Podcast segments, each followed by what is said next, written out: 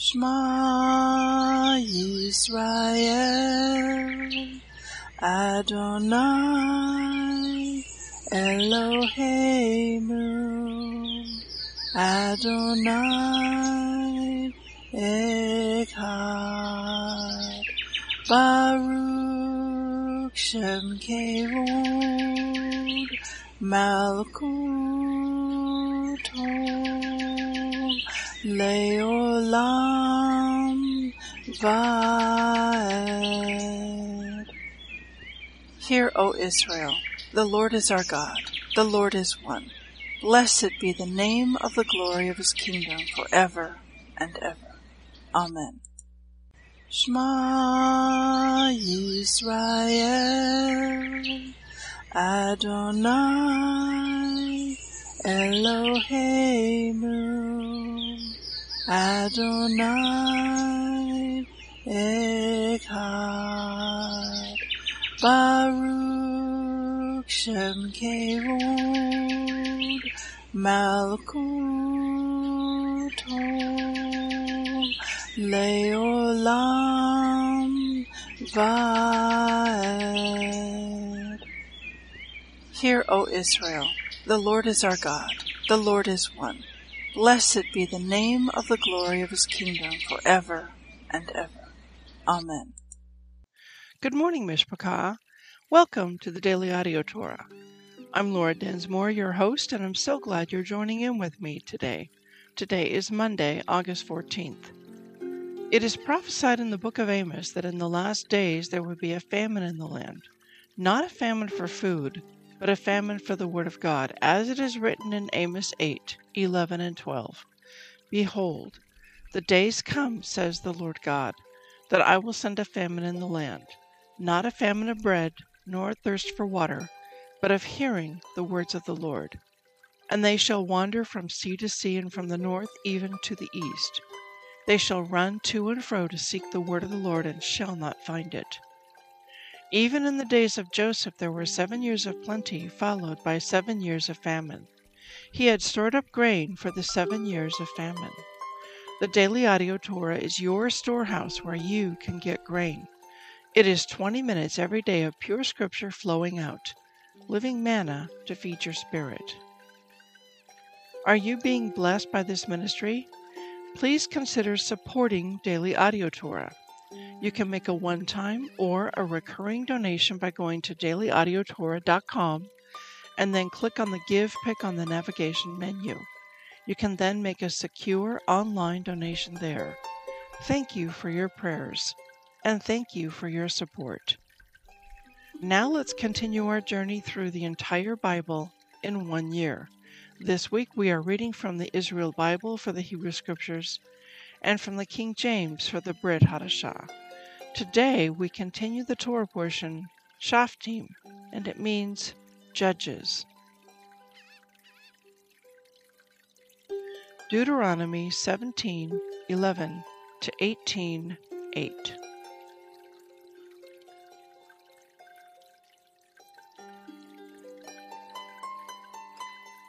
After they have interpreted the law and declared their verdict, the sentence they impose must be fully executed.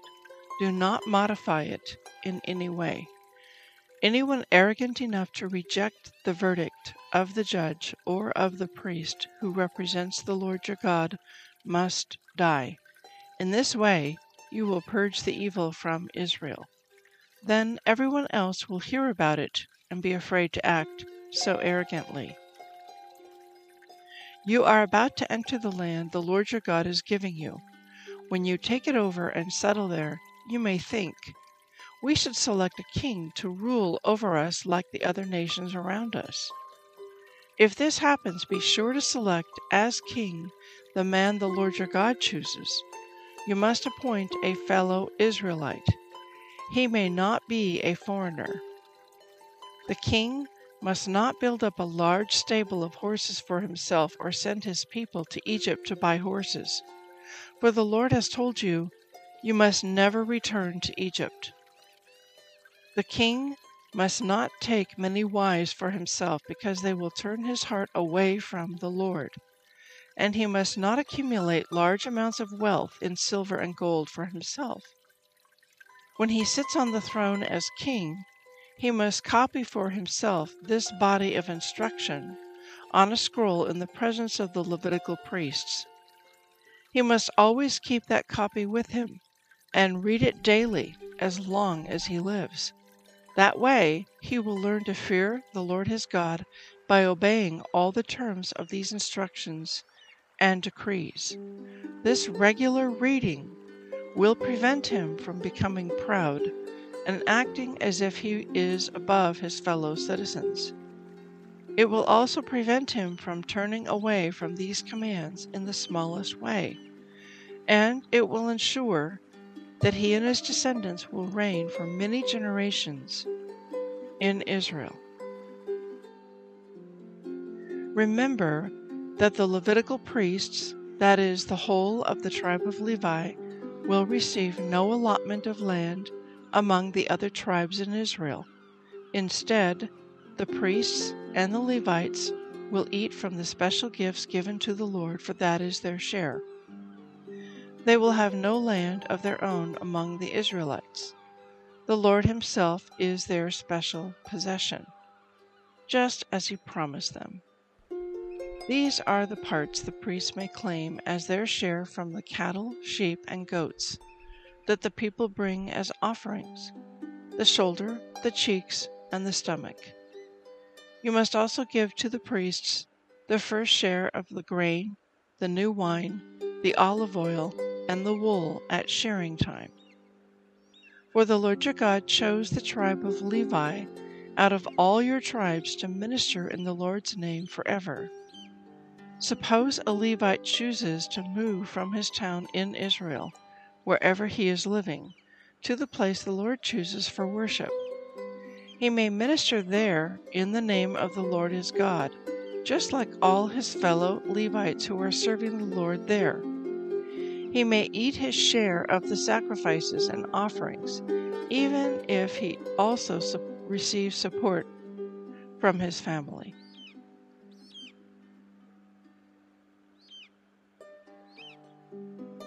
Nehemiah 773 to 921.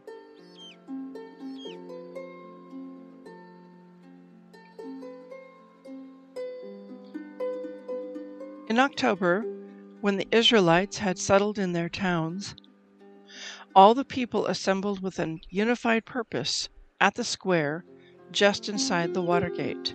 They asked Ezra the scribe to bring out the book of the law of Moses which the Lord had given for Israel to obey.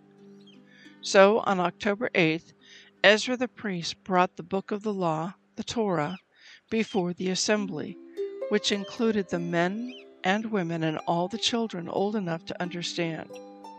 He faced the square just inside the water gate from early morning until noon and read aloud to everyone who could understand. All the people listened closely to the book of the law. Ezra the scribe stood on a high wooden platform that had been made for this occasion. To his right stood Mattithiah, Shema, Ananiah, Uriah, Hilkiah, and Maaseiah.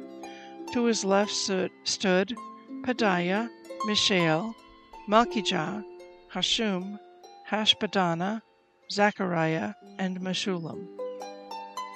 Ezra stood on the platform in full view of all the people. When they saw him open the book, they all rose to their feet.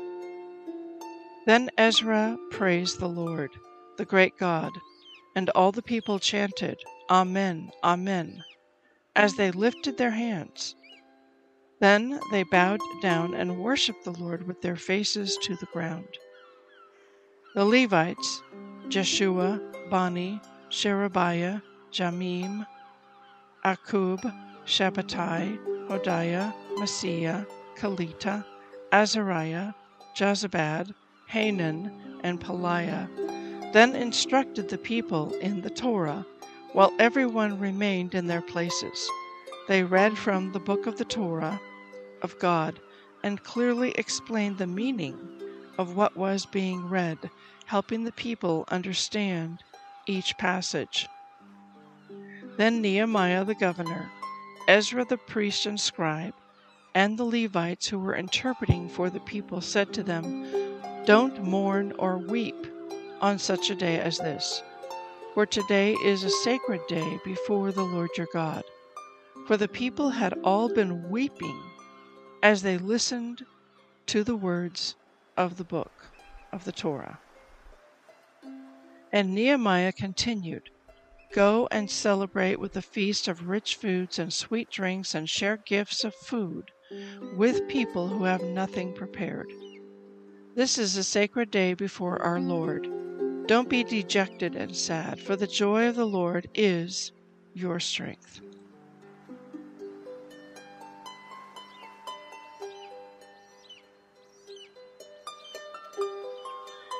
And the Levites too quieted the people, telling them, Hush, don't weep, for this is a sacred day. So the people went away to eat and drink at a festive meal, to share gifts of food, and to celebrate with great joy because they had heard God's words and understood them. On October 9th, the family leaders of all the people, together with the priests and Levites, met with Ezra the scribe to go over the Torah in greater detail. As they studied the Torah, they discovered that the Lord had commanded through Moses that the Israelites should live in sukkahs during the festival to be held that month. He had said that a proclamation should be made throughout their towns and in Jerusalem, telling the people to go to the hills to get branches from olive, wild olive, myrtle, palm, and other leafy trees. They were to use these branches to make shelters in which they would live during the festival as prescribed in the Torah. So the people went out and cut branches and used them to build shelters on the roofs of their houses, in their courtyards, in the courtyards of God's temple, or in the squares just inside the water gate and the Ephraim gate. So everyone who had returned from captivity lived in these shelters during the festival, and they were all filled with great joy. The Israelites had not celebrated like this since the days of jo- Joshua, son of Nun. Ezra read from the book of the Torah of God on each of the seven days of the festival. Then on the eighth day, they held a solemn assembly, as was required by law. On October 31st, the people assembled again, and this time they fasted and dressed in burlap and sprinkled dust on their heads. Those of Israelite descent separated themselves from all foreigners as they confessed their own sins and the sins of their ancestors. They remained standing in place for three hours while the book of the law, the Torah, of the Lord their God was read aloud to them. Then, for three more hours, they confessed their sins and worshiped the Lord their God. The Levites, Jeshua, Bani, Kadmiel, Shebaniah, Bunni, Shebadiah, Bani, Kenani, stood on the stairway of the Levites and cried out to the Lord their God with loud voices. Then the leaders of the Levites, Jeshua, Kadmiel, Bani, Hashabina, Sherebiah, Hodiah, Shebaniah, and Pethahiah, called out to the people, Stand up and praise the Lord your God, for he lives from everlasting to everlasting. Then they prayed, May your glorious name be praised. May it be exalted above all blessing and praise. You alone are the Lord. You made the skies and the heavens and all the stars. You made the earth and the seas and everything in them. You preserve them all, and the angels of heaven worship you. You are the Lord God who chose Abram and brought him from the Ur of the Chaldeans and renamed him Abraham. When he had proved himself faithful, you made a covenant with him to give him and his descendants the land of the Canaanites, Hittites, Amorites, Perizzites, Jebusites, and Girgashites. And you have done what you promised, for you are always true to your word. You saw the misery of our ancestors in Egypt, and you heard their cries from beside the Red Sea. You displayed miraculous signs and wonders against Pharaoh, his officials, and all his people, for you knew how arrogantly they were treating our ancestors. You have a glorious reputation that has never been forgotten. You divided the sea for your people so they could walk through on dry land. And then you hurled their enemies into the depths of the sea. They sank like stones beneath the mighty waters. You led our ancestors by a pillar of cloud during the day and a pillar of fire at night so that they could find their way. You came down at Mount Sinai and spoke to them from heaven. You gave them regulations and instructions that were just and decrees and commands that were good. You instructed them concerning your holy Sabbath, and you commanded them through Moses your servant to obey all your commands, decrees, and instructions. You gave them bread from heaven when they were hungry, and water from the rock when they were thirsty. You commanded them to go and take possession of the land you had sworn to give them. But our ancestors were proud and stubborn, and they paid no attention to your commands. They refused to obey and did not remember the miracles you had done for them. Instead, they became stubborn and appointed a leader to take them back to their slavery in Egypt.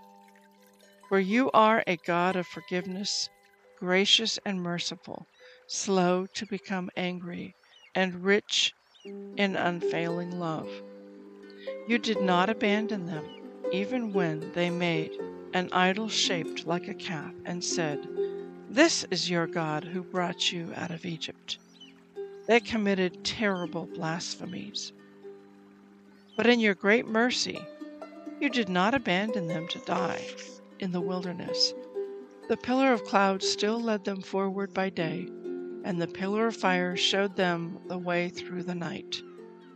You sent your good Spirit to instruct them, and you did not stop giving them manna from heaven or water for their thirst.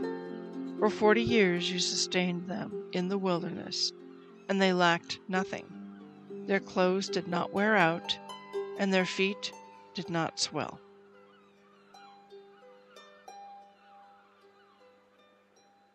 1 Corinthians 9 1 to 18. Am I, Paul, not as free as anyone else? Am I not an apostle? Haven't I seen Yeshua our Lord with my own eyes? Isn't it because of my work that you belong to the Lord? Even if others think I am not an apostle, I certainly am to you. You yourselves are proof that I am the Lord's apostle. This is my answer to those who question my authority. Don't we have the right to live in your homes and share your meals? Don't we have the right to bring a believing wife with us, as the other apostles and the Lord's brothers do, and as Peter does? Or is it only Barnabas and I who have to work to support ourselves? What soldier has to pay for his own expenses? What farmer plants a vineyard and doesn't have the right to eat some of its fruit? What shepherd cares for a flock of sheep and isn't allowed to drink some of the milk? Am I expressing merely a human opinion, or does the law say the same thing? For the law of Moses says you must not muzzle an ox to keep it from eating as it treads out the grain. Was God thinking only about oxen when he said this? Wasn't he actually speaking to us? Yes, it was written for us so that the one who plows and the one who threshes the grain might both expect a share of the harvest. Since we have planted spiritual seed among you, aren't we entitled to a harvest of physical food and drink?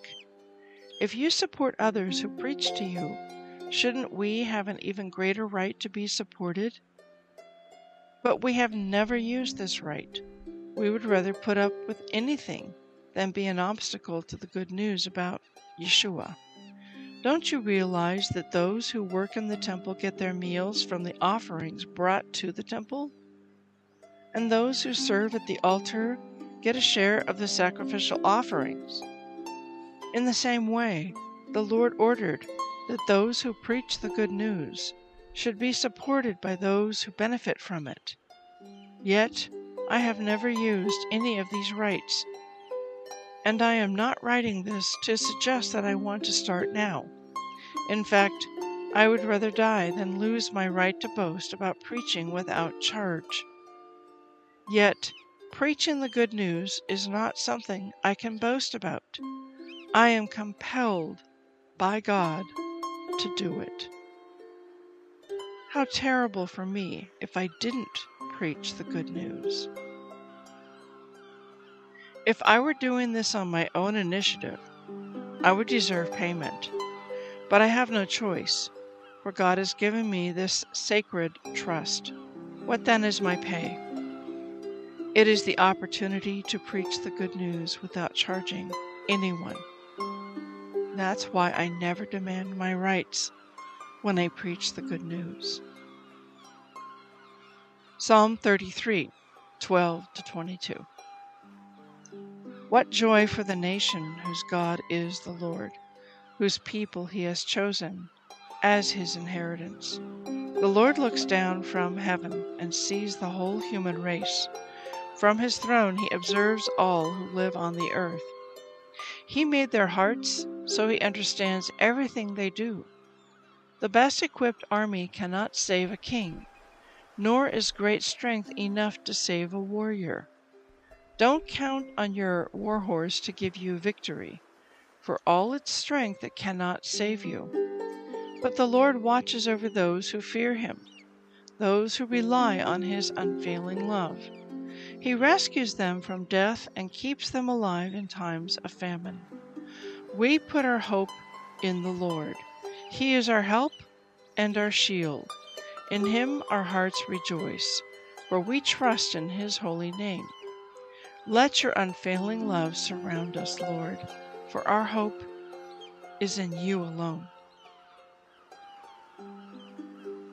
Proverbs 21 11 and 12. If you punish a mocker, the simple minded become wise. If you instruct the wise, they will be all the wiser. The righteous one knows what is going on in the homes of the wicked. He will bring disaster on them. I want to speak to you today from our reading in Deuteronomy 17 and 18, and then we're going to jump into Nehemiah 7 through 9. And I want to back up actually in Deuteronomy to chapter 16, starting in verse 18, which was something that we covered yesterday in the Sunday reading. And it was the very beginning of the Shoftim Torah portion. And so Shoftim means Judges. So I just want to start with those first three verses from that Torah portion, Deuteronomy 16, verses 18 through 20. It is written, Appoint judges and officials for yourselves from each of your tribes in all the towns the Lord your God is giving you. They must judge the people fairly. You must never twist justice or show partiality. Never accept a bribe for bribes blind the eyes of the wise and corrupt the decisions of the godly. Let true justice prevail, so you may live and occupy the land that the Lord your God is giving you. So he gives instruction about appointing themselves their own judges that would rule and judge righteously and not pervert or twist justice or show partiality. What happens when you show partiality? What what happens then is you have a two tiered justice system. These rules are for thee, but not for me. These rules apply to this group of people, but they don't apply to this other group of people. And as we look around the landscape in our culture, in America anyway, today, we see definitely a two tiered justice system. And it, it just makes my own stomach just nauseous looking at the evidence and the facts and the condition of our justice system. So the system has chosen through the Department of Justice, or should I call it the Department of Injustice, to go after former President Trump. And they have arraigned him and indicted him, and they're going after him and charging him with trumped up charges, trying to say that he wasn't going to allow the quote election of 2020 to go through. And what they're trying to do, their agenda is to make it so that he can't run in 2024. Muddy the waters, so to speak. And I'm just happening to look at the Epoch Times. That's theepochtimes.com. It's a great news source. And one of the headlines just from today Trump demands recusal of Obama appointed judge in January 6th case. Because some of these judges are highly politicized very liberal and leaning to the left, pro Democrat, pro Biden, and they're not going to rule fairly. And another news headline Trump's lawyer vows to fight special counsel's protective order in January 6th case. So Trump has been indicted, and he's got all kinds of legal issues that he now must fight. And yet, on the other side of this situation, we also see um, political prisoners that are they're political prisoners, and they're waning. They're still stuck in the Washington D.C. gulag. More than 900 political prisoners. Many of them have not yet had a trial or had their day in court or been allowed to even consult with an attorney. They've been cut off from their spouses, from their children. If they happen to be veterans, their benefits have been cut off. And it's illegal. It's it's unconstitutional that they've been in prison this long without any due process. I think about Antifa and BLM rioters in the summer of 2020, leading up to the 2020 election, and in all the big cities in Chicago, in LA, in Seattle, in Portland. There were huge riots and burnings. They would smash windows and steal things from businesses. They would turn over cop cars and set police headquarters on fire. And if they happened to get arrested, and most of them did not, but if they did, it was catch and release because the George Soros appointed um, prosecuting attorneys it would just release them, catch and release. And so it really is a two tiered justice system.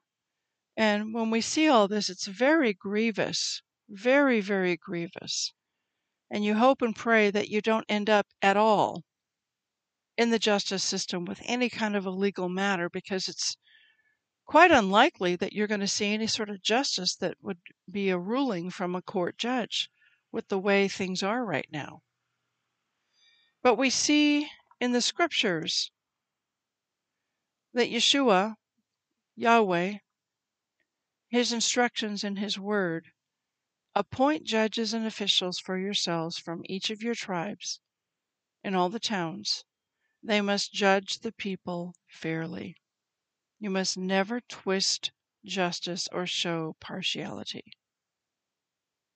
Never accept a bribe, for bribes blind the eyes of the wise and corrupt the decisions of the godly.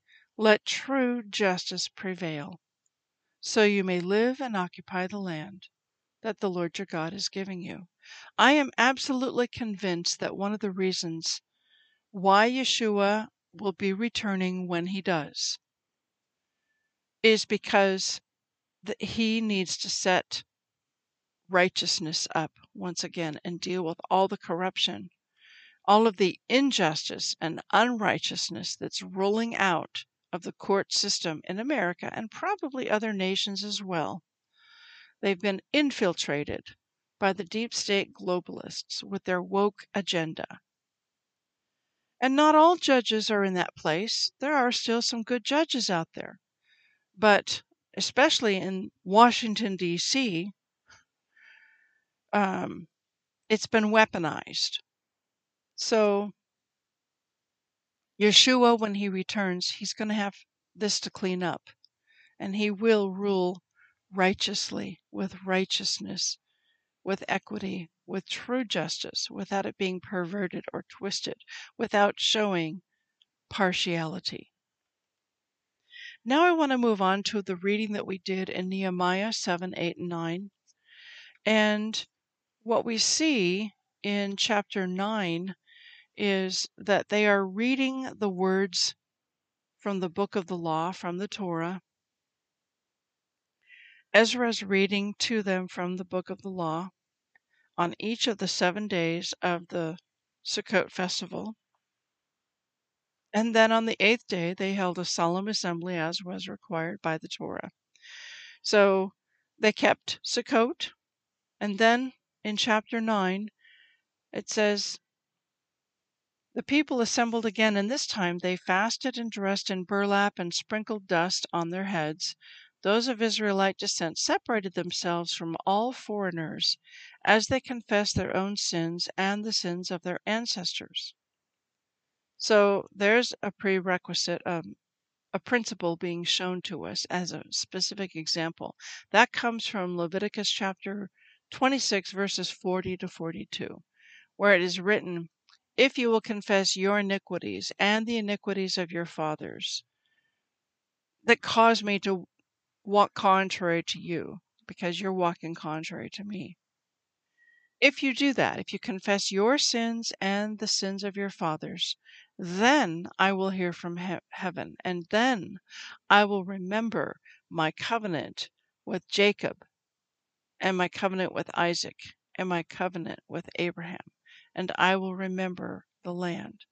And so the principle has been set forth for us that we can confess and should confess not only our own personal sin, but the sins of our fathers. That can be the sins of your fathers in your literal bloodline, in your family line, but it can also be the sins of your church forefathers, your spiritual forefathers. So that's what they did. They remained and they confessed their sins and the sins of their ancestors. They remained standing in place for three hours while the book of the law, the Torah, of the Lord their God was read aloud to them. So think about it in your traditional Sunday church service, how much of the actual Word of God is shared there? Very little. It's mostly, they might read two or three verses or four or five verses at the most, and then build a whole sermon around those few little verses. And it's all commentary, it's all analysis, it's all exegesis, but they don't actually read the scriptures in very large amounts. They read the scriptures here for three hours, and then for three more hours they confessed their sins and worshiped the Lord their God. So they read the scriptures every single day at Sukkot, and then as they assembled again, they, they read the scriptures for three hours. And then what the word does is it is a mirror and when we look in the mirror, we see dirt on our face. It reveals to us our sin.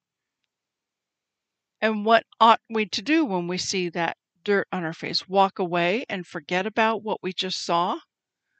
James says, Don't be just a hearer of the word and not a doer of it. if you're only a hearer of the word, it's like a man who looks in the mirror, sees his reflection, walks away, and immediately forgets what he looks like, or immediately forgets the dirt on his face.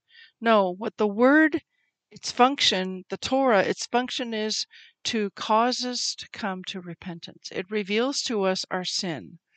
And then we're to repent. And then we ask Yeshua to forgive us. And then the Holy Spirit allows us to continue on. The Holy Spirit is what helps us to walk in holiness. Without the Holy Spirit, we cannot. But with the Holy Spirit, we can keep the Torah and walk in holiness. So I was just very impressed that how they responded when the book of the law was rediscovered and when they began to institute this is they read it. They read the Torah. They listened to it. They read it aloud. And then they applied it to their lives.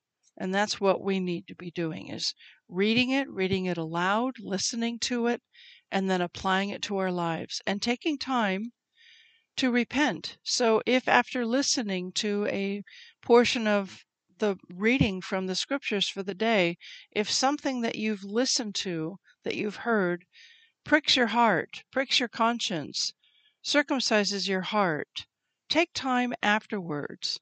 Hit the pause button. Take time to pray and repent. If something that you've listened to, read, um, pricks your conscience, take that time to pray and process it and to repent. Father, we are living in very trying times. We are living in days where there is no justice in the courts of our land. We are seeing such a tremendous injustice in how the whole matter with Donald Trump is being handled and all the people that attended on January the 6th who were exercising their First and Second Amendment rights to gather peacefully and to assemble and to express their tremendous displeasure to the government that they felt like this stole, this election has been stolen. This is not a, a correct outcome from the election. And now, because of that, Trump is being indicted, he's being dragged into court, and still 900 plus people are still stuck in the Washington, D.C. gulag and have not experienced any justice and, in fact, are being persecuted. Abba, this greatly, greatly grieves our heart. If they can do it to Trump and they can do it to those 900, they can do it to anyone. They can do it to me. They can do it to anyone who is listening. Abba, we cry out for justice in this land. There are many people suffering. We cry out, Yeshua, for you to return soon and to execute true justice, to clean out all the corruption, all the partiality, all those who are receiving bribes from foreign entities to do their bidding instead of doing the bidding of the will of the people. Ah, Abba, hear our cry. Many, many people are suffering because of this two tiered justice system. Justice has fallen in the streets. Justice is perverted and twisted. We ask Yeshua for you to implement your justice and do it soon. We love you, we bless you, and we praise you. In Yeshua's name,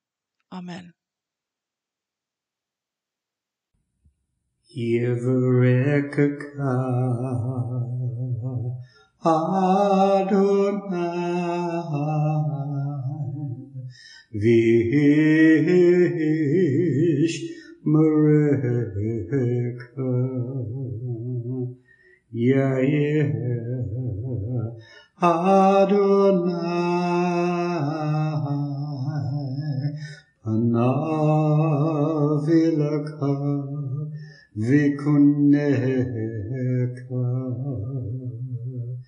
Isa Adonai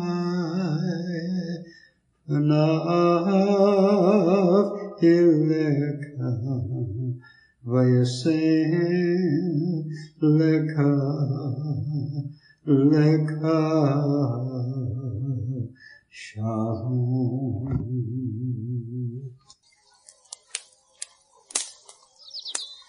Aaronic blessing from Numbers chapter 6, 24 to 26. Adonai bless you and keep you. Adonai make his face to shine upon you and be gracious to you.